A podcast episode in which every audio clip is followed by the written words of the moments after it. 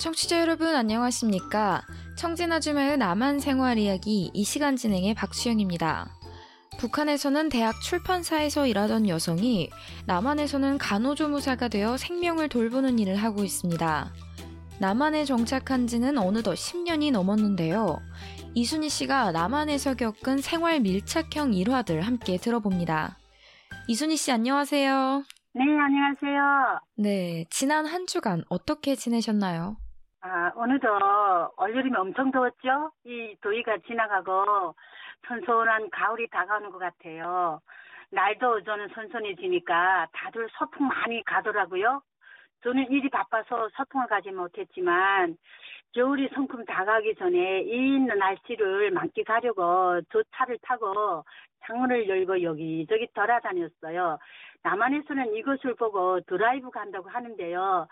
찰랑찰랑 거리는 바람을 맞으며 차를 몰고 가는 기분이 참 좋더라고요. 네. 자동차를 운전하시는지 몰랐는데 언제 면허를 취득하신 건가요? 아, 제가 남한 정착 첫 단기에 하나원에서 자동차 운전을 배우고 싶은 사람들을 모집했어요. 그때 운전법을 배워서 면허를 따 놓았는데 참 잘한 중, 일 중에 하나인 것 같아요. 면허를 취득할 때를 떠올리게 보면 제가요, 호기심과 두려움을 잔뜩 안고 이 남한 땅에 처음 발을 내디뎠던 날이 생각나요. 난생 처음 제가 비행기를 타는 것도 다른 나라 가는 것도 처음이었고요. 더군다나 남한에 대해서는 북한 방송에서 말했던 정보가 전부였기 때문에 남한은 저에게 미지의 세계나 다름없었죠. 인천공항에 딱 도착하자마자 국정원 직원의 안내를 따라서요. 공항에서 빠져나왔는데요. 국정원으로 가는 길에 처음으로 남한 사람들을 보게 됐어요. 네. 처음 본 남한 사람들의 모습은 어땠나요? 예, 제가 버스를 타고 지나가면서 쭉 살펴봤어요. 가장 눈에 처음 띈 게 뭔지 아세요? 남한 사람들이 옷차림이었어요. 사람들이 입은 옷이요. 북한과는 다르게 정말 다양하고 각양각색이더라고요. 그 다음에 눈에 띈 게 자동차였어요. 네. 자동차요? 자동차가 왜 눈에 들어왔나요? 우선요, 자동차가 도로에 너무 많은 거예요. 북한에서는 가끔 한두 대씩 지나곤 했는데, 남한에서는 차가 빼곡히 도로에 깔려 있는 거예요. 그 가운데서 또 제가 가장 놀란 게 뭔지 압니까? 여자들이 그 차를 싱싱 몰고 달린다는 거예요. 저도 모르게 제 입에서는요, 어머나, 여자들이 차를 모네? 하는 말이 막제입 밖으로 나오는 거예요. 북한에서는 차를요, 그것도 승용차를 모는 여성은 보기 힘들거든요. 제 고향에서 간혹 차를 모는 여성이 있다면 무게저전차, 투덜리버스라고 있는데 이걸 모는 운전자 한 명이 전부였어요.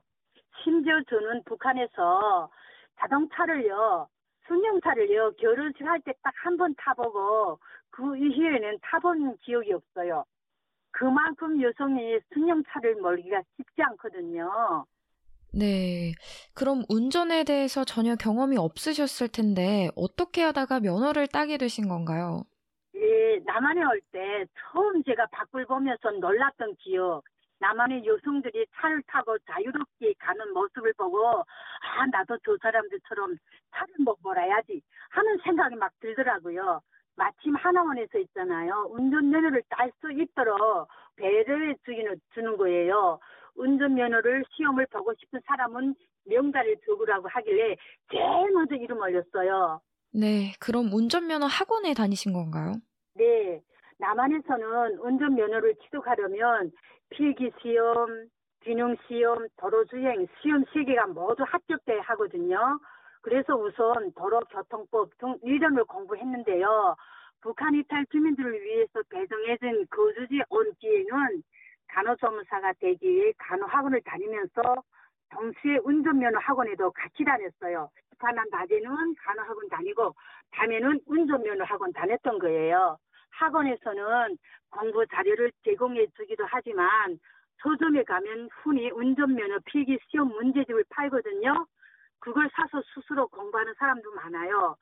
시험이 마저 하야 어려운 건 아니지만 또 서울이 할 수 없는 문제도 많더라고요. 그래서 제가 제가 좀 공부에 좀 취미가 있어요. 그래서 열심히 공부한 결과 필기 시험에 합격했죠. 네. 그러면 기능 시험과 도로 주행 시험도 바로 통과하신 건가요? 아, 그럼요. 둘 다 다 순탄하게 통과했어요. 기능 시험은 이렇게 운전면허 시험장에 마련된 코스를 따라 걷는 시험이고요. 또뭐 뭐 S자라던가 경사지, 그 다음에 주차하는 방법 이게 있고요. 남한에서는 운전면허 시험 난이도가 몇 번 바뀌기도 해서 어떨 때는 쉬웠다가 다른 때는 어려웠다 왔다 갔다 하는 것 같더라고요. 다행히 기능 시험도 무사 통과했고요. 도로 주행 시험은 실제 도로에 나가서 운전하는 모습을 보면서 옆에 있는 감독관이 점수를 매기는 방식이에요. 혼자 운전하는 것도 떨리는데 옆에서 시험관이 딱 탭을 들고 하나하나 채점하는 그 압박감이 막 떨리기도 했지만 마음을 가라앉히고 이전에 운전면허 그 담당 선생님이 하나하나 가르쳐 주던 걸 곰곰이 생각하면서 주어진 길을 통과하려고 나니까 어느덧 면허 시험이 끝났더라고요. 그 자리에서 합격, 불합격 이렇게 주거든요. 그래서 아 합격입니다 하니까 내가 얼마나 아 내가 운전, 운전할 수 있구나 하는 기분에 막 처음에는 얼떨떨했어요. 네. 사실 아무리 운전면허를 취득했다 하더라도 초보 운전일 경우 도로에서 정말 조심해야 하는데요. 남한에서는 초보 운전이라는 스티커를 참 흔하게 볼 수 있죠. 그렇죠. 여기는 자가용이 많으니까 이제 성년이 된 사람은 누구나 다 면허를 따려고 운전면허 하고 다니고 금방 나와서는 도로 주행 연습을 하느라고 터보 운전이라고 뒷창문에 이렇게 써붙이고 다녀요. 저도 한동안 있잖아요. 터보 운전 스티커를 붙이고 다녔거든요. 나는 터보 운전이니 배려를 부탁한다라는 의미예요. 또 어떤 분들은 아이가 타고 있어요 라는 것도 붙이는데 아이가 차에 타고 있을 경우 험하게 운전할 수 없으니 양해해달라는 묵시적인 뜻을 가지고 있어요. 네, 그럼 첫 차는 어떻게 장만하게 되신 건가요? 아, 중고차를 샀어요, 제가.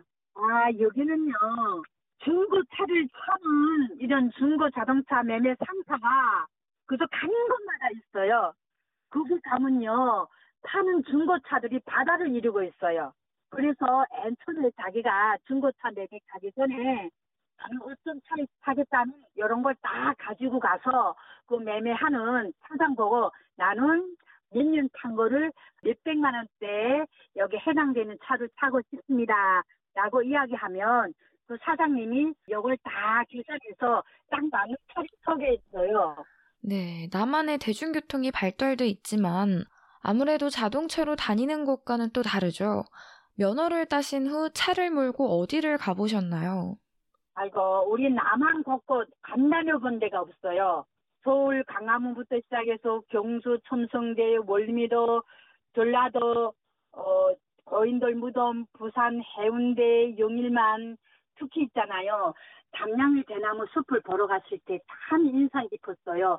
곱게 자란 대나무들이 굵기적하게 뻗어 있는 모습이 정말 멋지더라고요. 북한에서 와서 남한 지리를 잘 모를 텐데 제가 이렇게 전국 팔도를 자동차를 타고 끌고 돌아다녔다고 하면 북한 고향 분들은 놀라실 거예요. 아니 남한의 지리를 네가 어떻게 알아서 그, 그 모든 곳을 다니지? 그런데요. 어, 여기는요 내비게이션이 있어서 길을 다시 알려주잖아요. 그 덕에 처음 가서 멀은 길도 척척 찾아가죠. 그것은요 내비게이션이라는 것은 그 인공지구 위성하고 자동차에 있는 내비게이션이 연결돼서 자그마한 골목길까지 다 되져요. 그래서 모르는 길도 척척 찾아갔죠. 통일이 돼요. 고향 사람들과 우리 친구들을 태우고 제가 갔던 남한의 곳곳을 다 구경 시주고 싶은 마음이에요. 네, 이순희 씨 오늘 말씀 감사합니다. 고향 여러분들 다음 시간에 봬요. 네, 청진아줌의 남한 생활 이야기 오늘은 한국 대구에 있는 이순희 씨를 전화로 연결해 남한의 운전 면허에 대해 전해드렸습니다. 지금까지 진행에는 워싱턴에서 RFA 자유아시아 방송 박수영입니다.